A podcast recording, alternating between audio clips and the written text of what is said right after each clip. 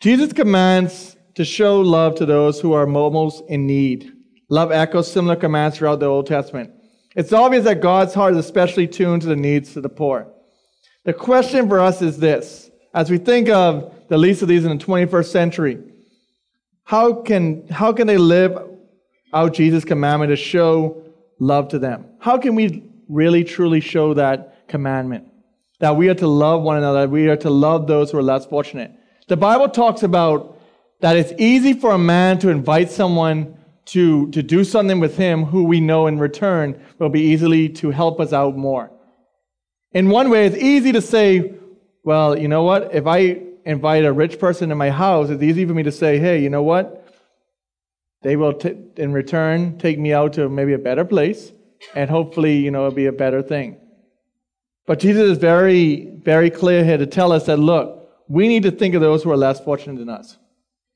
You know, we were cracking a joke earlier tonight um, with, with some of the guys, and you know, we were talking about the new, you know, like Kyrie Irving and things like that, and how, and how you get how you get into the stage of life. Not trying to diss, but how you get in the stage of life where it doesn't matter really what type of shoes you have on. Once they decent, you know, once they you know cover your feet, but we remember that stage when it was all about the new pairs of shoes. Today, I don't know how much shoes even cost. I know back in my day, 150 was like the highest you'd pay for Jordans and stuff. That was Jordans back in the day. The J's, it's, what, what are Jordans now? $210 or so around it? Huh? More than that? Well, as you can tell, I don't buy them anymore, and I probably never will. And I think I could say never on that because, yeah, I would be burning a lot of my paycheck on one pair of shoes when I got three mouths to feed. That wouldn't be a good thing to do. But tonight we want to look at Matthew chapter 25. And I want to just say that this is a context of what is called the final judgment. But I think for us, as we think of our lives today, we can apply this to our life because we need to understand there are many around us who are less fortunate than us.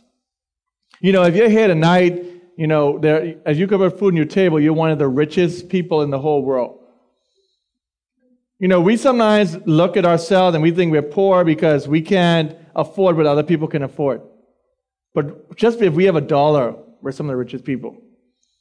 And this is what it said in Matthew 25, 31 and 35. It says, When the Son of Man comes in his glory, and this is, like I said, it's talking about the final judgment, when Jesus comes back in his final glory after the tribulation, the angels with him, then he will sit on his glorious throne. Before him he will gather all the nations, and he will separate people one from another, as a shepherd separates the sheep from the goats. And he will place the sheep on his right. Anyone know what the right hand means? What does right mean? Anyone know what right means? I know, yeah, that's my right hand. No. What does it mean to say you're sitting on someone's right hand? Yeah, yeah, yeah. That means you're important. You're important if you're sitting on the, left, the right hand side. Now, just if I'm left-handed, so you know I, I got to watch out what I say here. But anyway, it goes on and says this: Another shepherd separates the sheep from the goats, and he will place the sheep on his right, but the goats on his left. And the king will say to those on his right, "Come, who you are, blessed be by my Father, inherit the kingdom prepared for you from the foundation of the world." For I was hungry, and you gave me food. I was thirsty, you gave me a drink. I was a stranger, and you welcomed me. Again, as we think of Matthew 25, like I said, this is part of the final judgment. And, and we know that this is the last chance for people. As we see in verses 31 and 34, what two animals does he use to illustrate this? What does he illustrate? What? Sheep and goat. Now, some people believe that the reason he chose sheep and goat is because they look very similar. Anyone ever mistaken a sheep for a goat or a goat for a sheep? Any other anyone? Anyone ever been down the road? People think that, some people think that that is why he chose them because it's just like us in this, this world. Where me and you can sometimes look the part of a Christian, we can look like we, you know, are a follower of Christ, but we truly aren't. We're very close to it. You know, we come to church, we do the right things, um, we read our Bible, we come and we raise our hands as we worship God.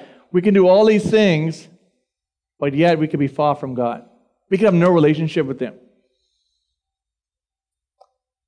As I think of this, I think like again, we have this so much in our churches today. Where a lot of people come to church and they think that because I come to church, I'm a born again believer. And that is so far from the truth. You know, there's a verse in Matthew that, that wakes me up every time I even hear it. And there's a verse that talks about how, you know, on a certain mount, Jesus said, Look, there are many people who come before me and say, Jesus, I preached in your name. I healed in your name. I did all these things in your name. And Jesus will tell them and say, Look at this. Depart from me. I never knew you. It's a scary thought, eh? To think that these people they were doing the right thing. They thought they were, but they were doing it for self glory. They were doing it for themselves. They weren't really a genuine follower of Christ. And you see, we can go through the motions so much in the Christian life. You know, I know what that's like. Growing up, I came to church. I knew how to fool everybody in church because I was I, I knew the right answers. I was smart. I, I could tell you all the Bible answers. But guess what? My heart was far from the Lord. And if Christ would have came back then, I would have probably spent eternity away from him because I wasn't living the life that Christ wanted me to live. Again, we look at, at verses 37 to 40. As we think of 36, it says, I was naked and you clothed me. I was sick and you visited me. I was in prison and you came to me. Then the righteous will answer him, saying, Lord, when did we see you hungry and feed you, or thirsty and give you a drink? And when did we see you a stranger and welcome you, or naked and clothe you? Why do you think people in this passage seem to be surprised? Why think they'd be surprised when they hear all of this?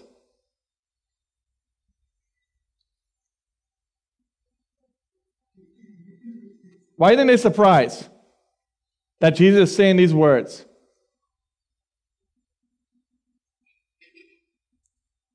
Anyone, anyone want to give a guess? Why do you think that they were saying these things and why were they, why were they surprised by Jesus saying these words? They probably what? They weren't going to do it? Okay. Anyone else? They never saw him in those conditions. They never saw Jesus hungry. They never saw him naked. They never saw him thirsty. So they didn't understand really what he was saying here. They didn't understand the whole context. They didn't understand what Jesus was trying to tell them. But Jesus answers them very quickly and tells them this. And when did you see me sick in prison visit you? And the king answered them, Truly I say to you, as you did it for one of the least of these brothers, you did it for me. You know, we live in a country right now where there's a lot of people hurting. There's a lot of people who can't put food on their tables. There's a lot of people who are on the side of the street begging. And I know what some of us are saying. Well, some of them could go and work and they could do, you know, all these different things. And I would totally agree with you. But when I think of this passage and I think of this verse, this is a verse that I try to do my best by living by. I'm going to tell you straight up. I'm a person, if I see someone on the side of the road, I'm not giving them money. I, I would do, I would spend more money and go, go down the road and buy them food than to give them a dollar because I don't know where that dollar's going. And this is not to pat myself on the back, but this is just how I feel. I feel like I am trying, and I try to do my best to live by this because I'm trying to do for the least of these, trying to do for things, people, you know, give an illustration. Chance and I were one day down in Super Value on Mackey Street. These two guys came and two little boys, and they asked, um, We need some food. I said, All right. I said, Look at this. I'll go down to Wendy's and I'll bring you all two combos. Y'all wait right here. But I just came with the food, so I just didn't feel like going there. So I went down to Wendy's, got the two, you know, combos for them. When I came back, they were gone. They weren't there. So I thought to myself, well, what am I going to do with this food? You know, I, I wasn't going to eat it. I wasn't that hungry, right? So we just actually came from lunch. I think we actually had Wendy's in the car ready for, from lunch. That was the second trip I was making. But here, here's what happened. I went to, on my way home, I went to Texaco. Um, Texaco gas station right there on East Bay Street. And I had the guy, you know, pump my gas. And I said, you know what? I said, sir, you hungry? What do you have for lunch today? He said, nothing. And we were able to give him both those combos. Instead of giving him a dollar tip, I was able to give him food. And you could see the look on his face and how thankful he was. And I think for us, we get so caught up in the, so much things that we get that we aren't even thankful for the little things. You know, we're not thankful for what people give us in that way because we, we, we got bigger, we got better. And I'm going to tell you right now, I, uh, I have a hard time with this too. If you were in Sunday school on Sunday, we talked about being content. Um, I find myself in times when I'm not content, where I want more. You know, because I feel like, you know what? I'm doing the work of the Lord. These fellas over here doing whatever they want to do, and they living it large. And I here living it, scraping by. And it's hard. But I got to understand who I'm living for. What's my great reward? This is what, and this is what Jesus was trying to tell them. That look, this is what's important. You never saw me in a state, so this is what you do. You try to treat those and you try to show the love to the least of these. These people who don't have it all. These people who can't afford it. These people who don't have clothes on their back. These people who are thirsty, who are hungry.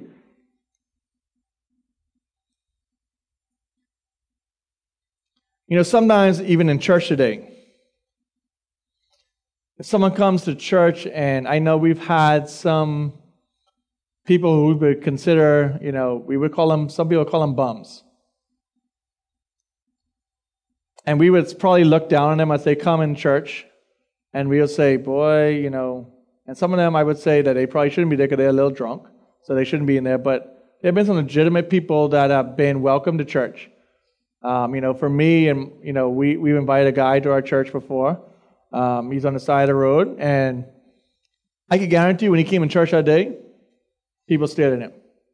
They looked at him because you know why? They said, "Ain't that the fellow who's be on Shirley Street begging?" You know, instead of people being thankful and saying, "Oh, he's in church," you know, we as Christians we look down on these people.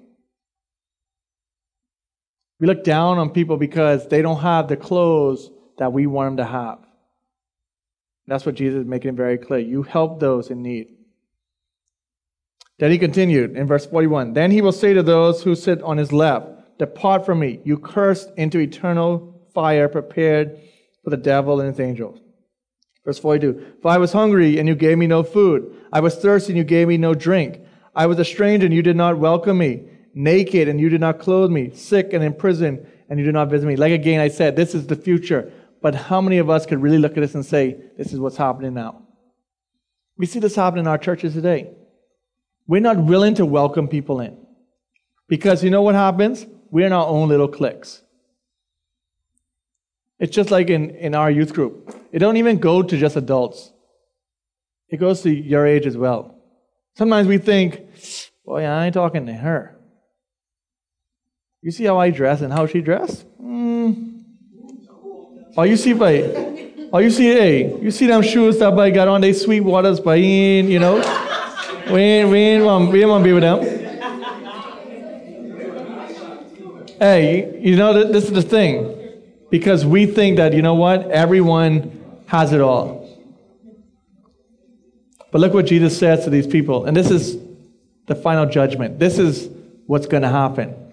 He tells them, you, had you wanted nothing to do with me.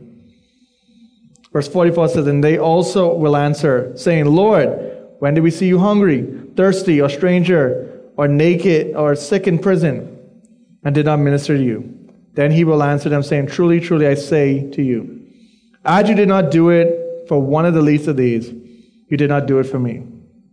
And these will go into eternal punishment for the righteous into eternal life. So we have the contrast there. The sheep over here, they've done everything right. They've done all they can to help those in need. And then we have the goats. The goats are over here. They haven't done anything. They've just been concerned about themselves. They look the part, but yet they haven't helped anyone. And he says, Look, I don't know you. One gets eternal life. One gets eternity separated from God in hell. So I ask you tonight, where are you? Are you considered one of Christ's sheep? Are you a goat? Do you look like a Christian, go through the motions, but yet your heart is far from God? Or are you in tune with God and know what God, does, what God wants you to do? I think too many of us, we only concern about ourselves. We only care about ourselves. And we can care less about other people around us. And this happens in our country today. Because, you know, we could say, I go to private school, you go to government school. You know, it's all sort of different things we, we use. But guess what? Notice at the beginning it said this is all nations. Gentiles, Jews, this is all of all the people. And God is not just going to look at whether you went to a private school or a government school. He's looking at your heart. What have you done for me lately? Have you helped me when I was hungry? Have you helped me when I was thirsty? Have you helped me when I was in prison? And let me tell you what's so, how the Lord just works in mysterious ways. Today at 3 o'clock, this guy came to the church and he was looking for Pastor Elliot, and Pastor Elliot wasn't here. So he said, Well, could I talk to you? I said, Yeah, sure. So I'm there talking to this guy, and he shows me his card. He says, um, I want to show you something. It's like, okay. Her Majesty's prison. Literally. I just came out of prison. I need some I need some prescription drugs. You know, I've been, you know, messed up. I thought to myself, you know, God works in mysterious ways. Because I could I could have just said to myself, boss, I really ain't got no time for you today. You know, I, I don't have, you know, he sat there for an hour, we just were talking, and so I, I, you know, I don't have time today's youth group, I need to get things ready. But I thought to myself, what if this is the last time this guy can hear the gospel? I wasn't able to help him financially because I was going over there to help him get his prescription, but Will Marks is actually closed right now for renovation. And like I said, I don't give people money, but I was able to talk with him and just pray with him. And I just hope that, you know, for all of us, that we would truly be genuine in our love to each other. That if people came through this door from wherever they came, that we would be a youth group that shows love to them, that we would show compassion, that we would be ready to help them.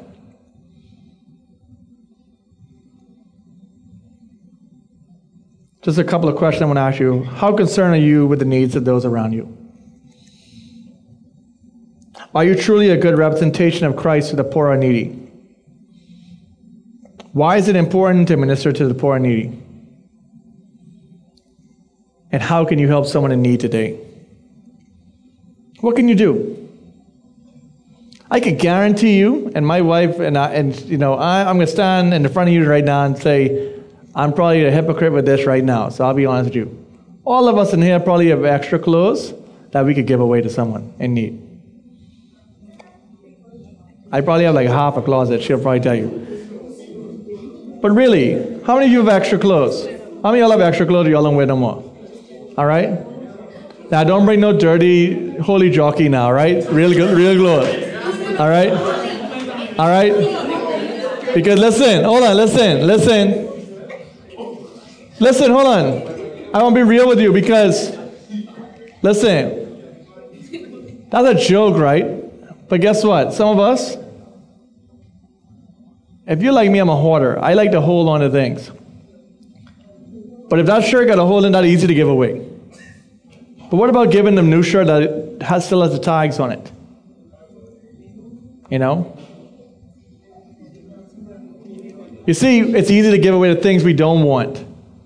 But what about giving things that we truly want? Because if we truly want it, then somebody else will truly want it. Now, in closing, let me just say this. Don't go home and tell your parents that Pastor Nicholas said, I need to give away all my clothes, all of the tags, because guess what? My credit card ain't got much money on it, and I ain't got enough money to buy y'all clothes, so y'all don't even try that when you go home. But, but, just think of how you can help somebody. All right? A simple thing. I, I know of, of churches in the States and other places, excuse me, that do water. They give away water on the streets. They have a verse on it and they just give them water. You know, those are things that we could do for the least of these. Help them out. Let's pray. Father, we thank you for this day that you again have made. And Father, we can rejoice and be glad. And I pray that you would continue to be honored in all that we do. Father, I pray that we would truly um, follow after you, that we would look for opportunities to share you, opportunities to represent you um, in a way that's pleasing to you. And Father, we would recognize that wherever we go, if we call ourselves believers, we are representation of you, either a good representation or not. Father, I pray that we would be um, that we would be people that be an example to bring others to you and not to push people away from you. And we just thank you and we praise you for all you've done in Jesus' name. Amen.